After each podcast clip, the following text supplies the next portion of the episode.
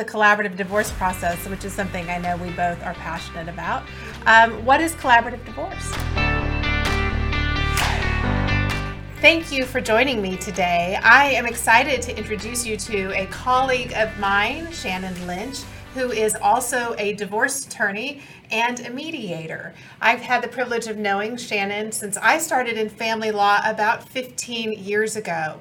Shannon is committed to helping people find constructive resolution during one of the most difficult transitions in life divorce. I'm thrilled to have her here today to talk about collaborative divorce, to talk about cooperative divorce, and also to discuss mediation. Thank you, Shannon, for coming today. Thank you so much for having me. It's amazing that we've known each other for 15 years. It is. Wow. And, and, we've had the privilege of working together on several cases and helping several families through the divorce process. And one of the things I wanted to talk to you today about is tips for families who are facing divorce and what they can expect in a divorce process. So I want to start off by asking you what is mediation? So, mediation is a way that people can meet with a neutral third person, which would be me or you, a trained mediator, and uh, that mediator will help them get their issues settled. They can do it uh, without attorneys if they choose to do that. They can do it uh, with their attorneys coming in. Um, you can do it in separate rooms, you can do it in the same room, but it's just a way to really help people not have to go to the courthouse, which is not a fun thing. It, it's very true, and you and I both share that opinion that so often the courthouse just becomes a place of destruction for families. Absolutely. And we see the fallout of that um, for years following a divorce. Mm-hmm. What I love about mediation is that it really is a confidential way for people to explore all kinds of options. Yes. Um, one of the interesting things I think um, in Texas, the way we do mediation is it typically is a long day, right? It's a long day, and it's it's difficult. You know, when I started mediating, which was a very long time ago, um, you know, I, I thought, oh, this is going to be much easier than litigation. I don't have to go to the courthouse. I don't have to prepare, you know, pleadings and discovery and all that kind of stuff. But it's actually exhausting as a mediator because you're working so hard and trying to keep people in that process of being um, conciliatory and looking at the other side as opposed to just going in no holds barred and and wanting to win at any cost. Yeah, I think the the you know approaching mediation in the way of you know a win loss situation really sets up both parties to be losers in the process. So I think one of the important things is to be able to stay flexible. Right. Um, what are some tips you have for couples who are preparing to enter mediation? Um, I think the most important thing is to really be prepared.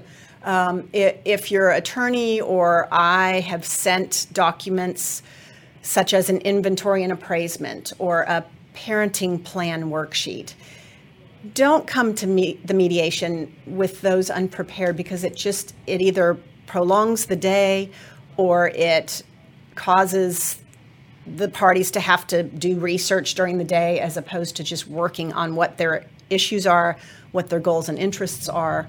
Um, so that's probably the biggest issue that I have um, that makes it much more difficult is people coming in that are unprepared. And sometimes I will send them away. And you can figure it out pretty early in the morning um, if they're not prepared. And you can really kind of figure out if it's not going to go anywhere. So instead of spending the entire day, usually with me sitting in one room and them going through their documents, I just say, hey, why don't you come back? Let's reset it in a week or two, depending on everybody's schedules, and do it when you're prepared. That makes good sense. I think um, when it comes to preparation, you just mentioned something that I think is so important, especially in any conflict resolution process, and that is to really drill down into goals and interests. I think it's easy to set an expectation in your mind to have a position this is this is you know my bottom line and this is what i have to get um, and so often I think it's more important to kind of unpack why it is that you want that, right? So the simple question of why do you want that can be really helpful. What role mm-hmm. do you see goals and interests playing in a conflict resolution process? Uh, I think it's very important. I think if someone comes in and says, I'm just going to throw out an example out there, I have to have the house. And then you unpack, I like that word that you used, and you go backwards a little and and what is it about the house that they have to have it? Is it the fact that they built it or that their grandmother's furniture fits really well in it? Or is it that they think it's better for the children to be able to stay in the house? Or is it just because they don't want the other side to have the house? So once you figure that out then you can look at uh, you know you can kind of take that next step and look at their interests and their needs and the finances on those.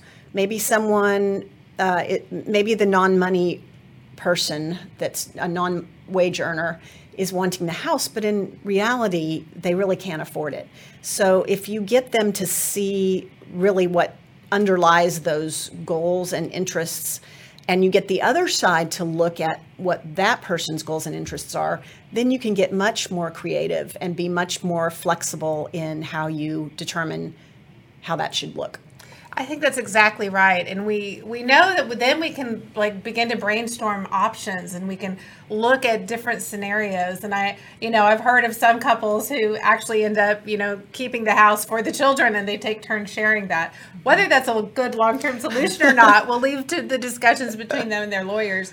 But you know, what I just love is the creative approach, and I think when we really focus on why is it that I want that then it just opens up a, a, much bigger world of possibilities. Yes, yes. Um, taking that that skill of looking at goals and interests, let's talk about the collaborative divorce process, which is something I know we both are passionate about. Um, what is collaborative divorce?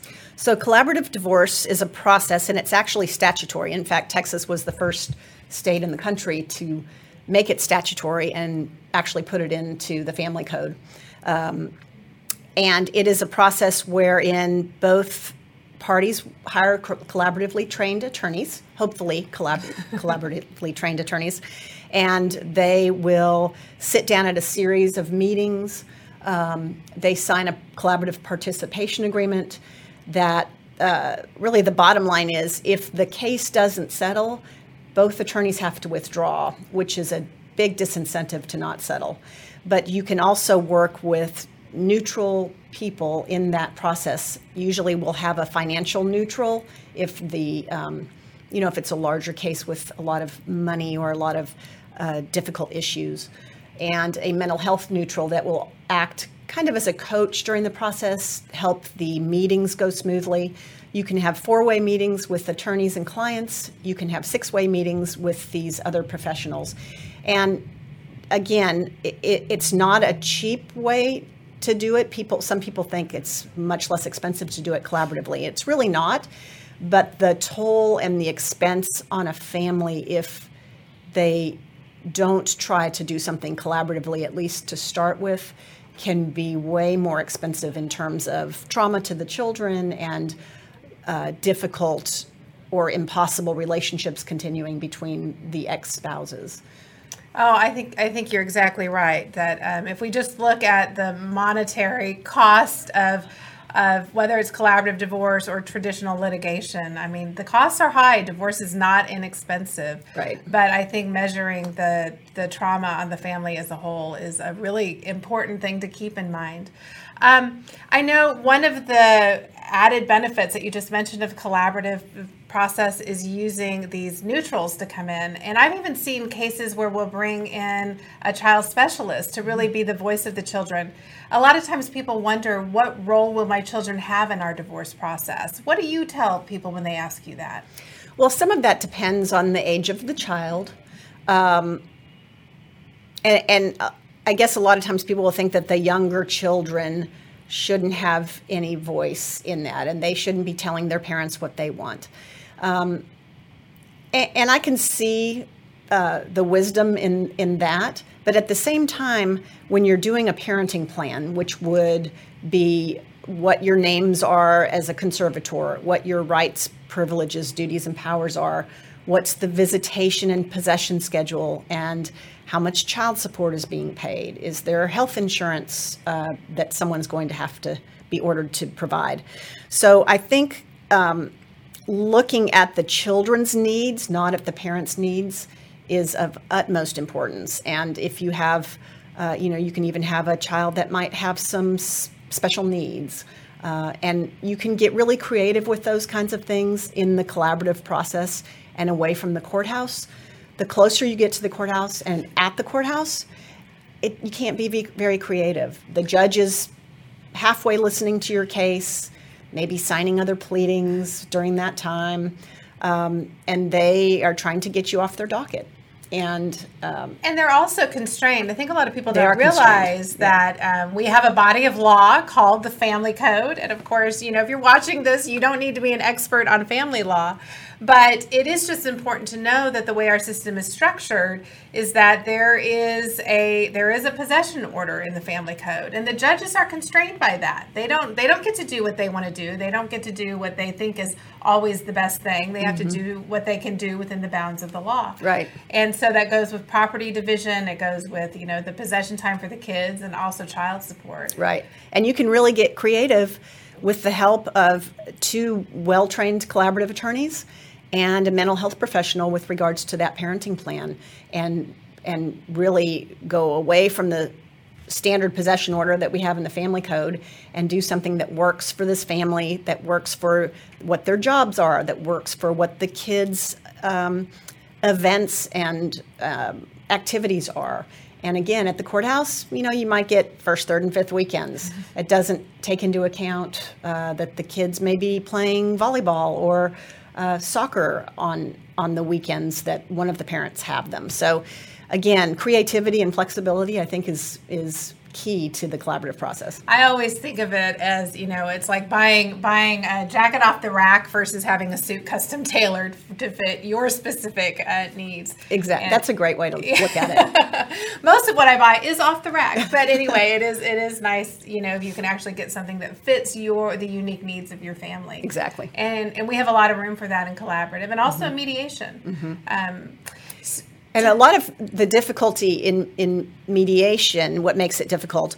and you and I both mediate collaborative cases also. So a lot of times, the really good collaborative attorneys will figure out that the case may just not be settling, even though you're doing it collaboratively. And it, it helps to get a collaboratively trained mediator in to help just cross that finish line. And, um, and, and a lot of the problem, if you're in traditional litigation, is that sometimes, unfortunately, the the case is managed by an attorney who may love to litigate, mm-hmm. and they live for that. And in the past, that was awesome because you know you and I were both trained by litigation firms. Um, and we had great training, but times have changed and people don't want that war anymore. Right, and for good reason because the war, as we always say, it, it you know it makes the lawyers rich, but it, it leaves the families hurt, and um, and we have better tools in our toolbox to help families be able to navigate this process. Yes, and you know mediation is a relatively new process. I mean the the uh, the first mediation code wasn't created by the legislature until uh, 1985, so that's not that long ago, and the Texas Associated Association of Mediators was created right about that time, which is right when I got out of law school, actually. So until I was out of law school, there was no such thing as formal mediation, which is very How have you seen mediation change over the years? Um, I think when it first started, people were very interested in having everybody in one room. And sometimes that just doesn't work. sometimes you have to do what we call the caucus uh, method and uh, the lawyer gets a lot of exercise, at least we did before COVID, walking back and forth between rooms um, and taking settlement offers back and forth, possibly pulling the attorneys into one room without the clients, possibly even pulling the clients into one room without the attorneys. um, so I think it's evolved much more into a, a, a, caucus method now. Would you agree? I mean, I think it's oh, rare that, that my yeah. clients want to be all day long in the same room negotiating. You know, one of the things that I've seen that happens, and I think really the wisdom behind that caucus style, meaning that we're in separate rooms, the parties aren't together, is is because of triggers, right? And so the parties know how to trigger each other. The lawyers probably also know how to trigger each other. Mm-hmm. And so when we're triggered, we're not able to be problem solvers. We're not Right. able to think creatively. And so by having people in separate rooms, everybody has their own space. We can all breathe. You know, we're going to have to take the time we need to consider that last offer and kind of, you know, walk down off the wall because usually when an offer comes in, it, it usually is upsetting at some level. Right. And really kind of recalibrate and then begin to engage in the problem solving process. Right. So I think there's a lot of wisdom to doing that caucus style. I was also going to say, I think one of the great um, benefits of working with a collaboratively trained mediator is that you know you really understand the value of creative problem solving. I mean, you as a collaborative attorney. You know, you sat in the room before and and engaged in the problem solving process Right. That's using interests, you know, looking at goals and interests. Right. And so I think I think it's very valuable to have an attorney who who really values that and understands that. Yeah, I think so too. And it's you know it's different than a than a personal injury case, for example. How much money am I going to get in my pocket at the, at the end of the day for the injuries that I sustained? There's really not that many um, goals and interests other than that. Uh, you know, another place where collaborative mediation is great is in the probate litigation world, and I do some probate litigation mediation as well. And uh, they're- haven't been as quick to adopt the collaborative process, unfortunately, because if you think about it, probate litigation really is kind of like family uh, related. It I mean, is it's family it's- related. It's, families fighting over money or fighting over the care of someone that's um, in need, and so uh, you know, goals and interests in that are, are very important as well. That's great. Um, you started in family law many years ago. What what brought you into family law? I was hired by a firm that had a small family law faction uh, as a, uh, into their business litigation um, section, and then um, my boss, uh, the boss of the family law section, had me come over and start working on cases. Um, actually, did his first adoption for him, and that's how I got into. I do a lot of adoption work as well. And so I just kind of segued from the business litigation section over into the family law section, which at that point there were two people, and now um, now that firm is one of the premier family law firms in the country. Um, I was there for a while, but I always I always like to try to get things settled. I didn't love running to the courthouse. Um, and then when mediation, the mediation statute came up and, and was created right when I started practicing law, so I was lucky to have been able to start mediating way long time ago.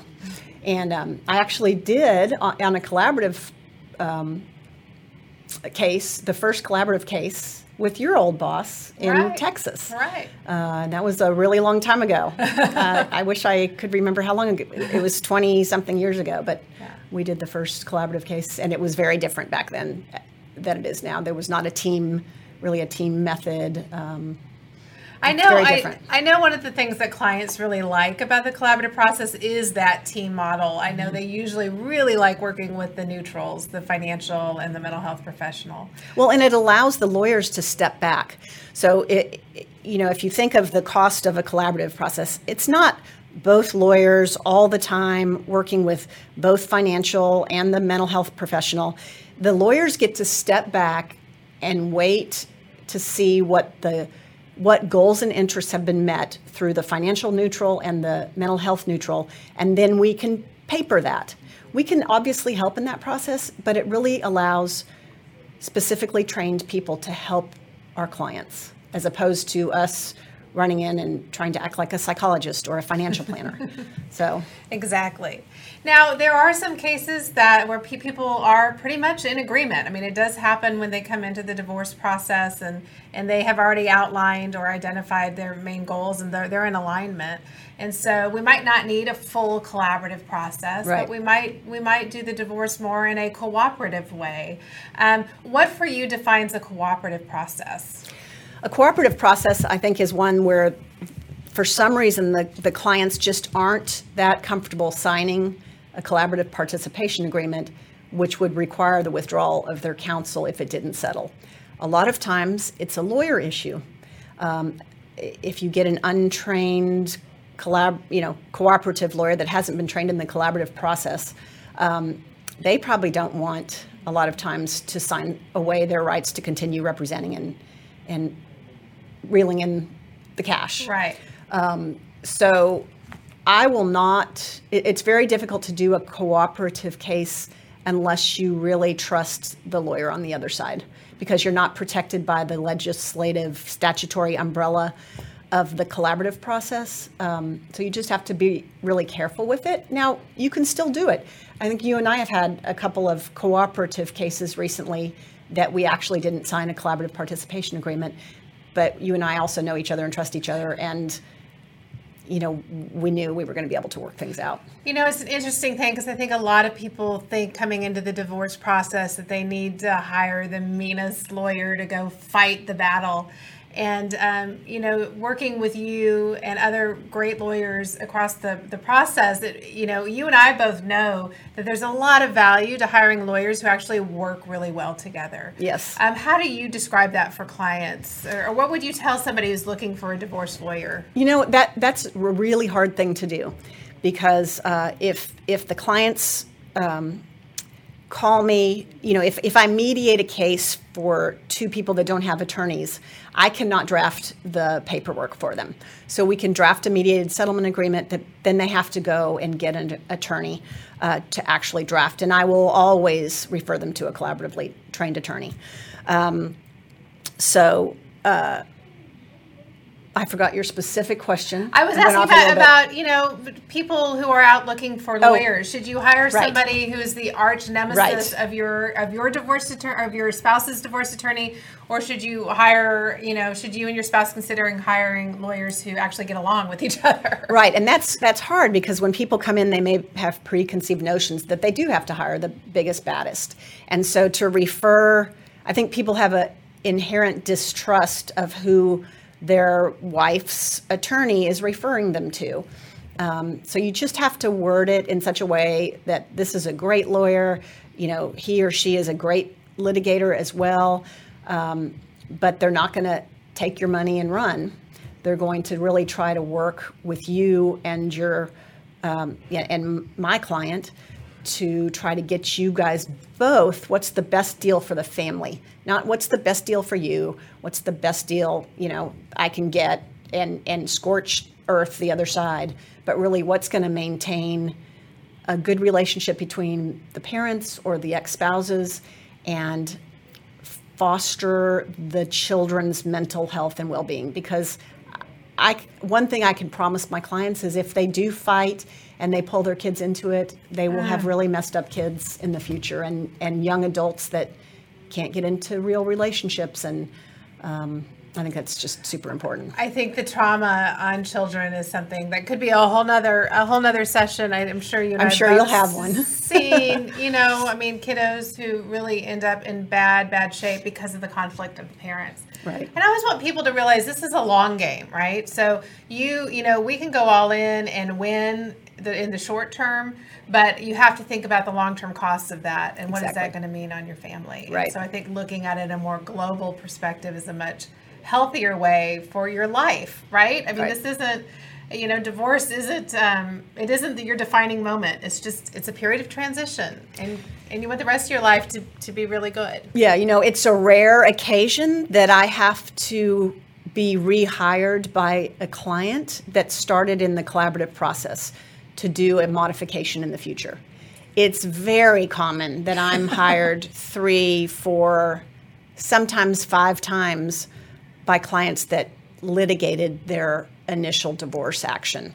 And I think that says it all. I mean, if if we're hired by collaborative clients in the future, it's because they call us and say, "Hey, we agreed to lower child support because of the pandemic," or "We agreed that it would be better to um, do a more even possession schedule because the kids are older now and they're driving, and why do we still need to do first, third, and fifth?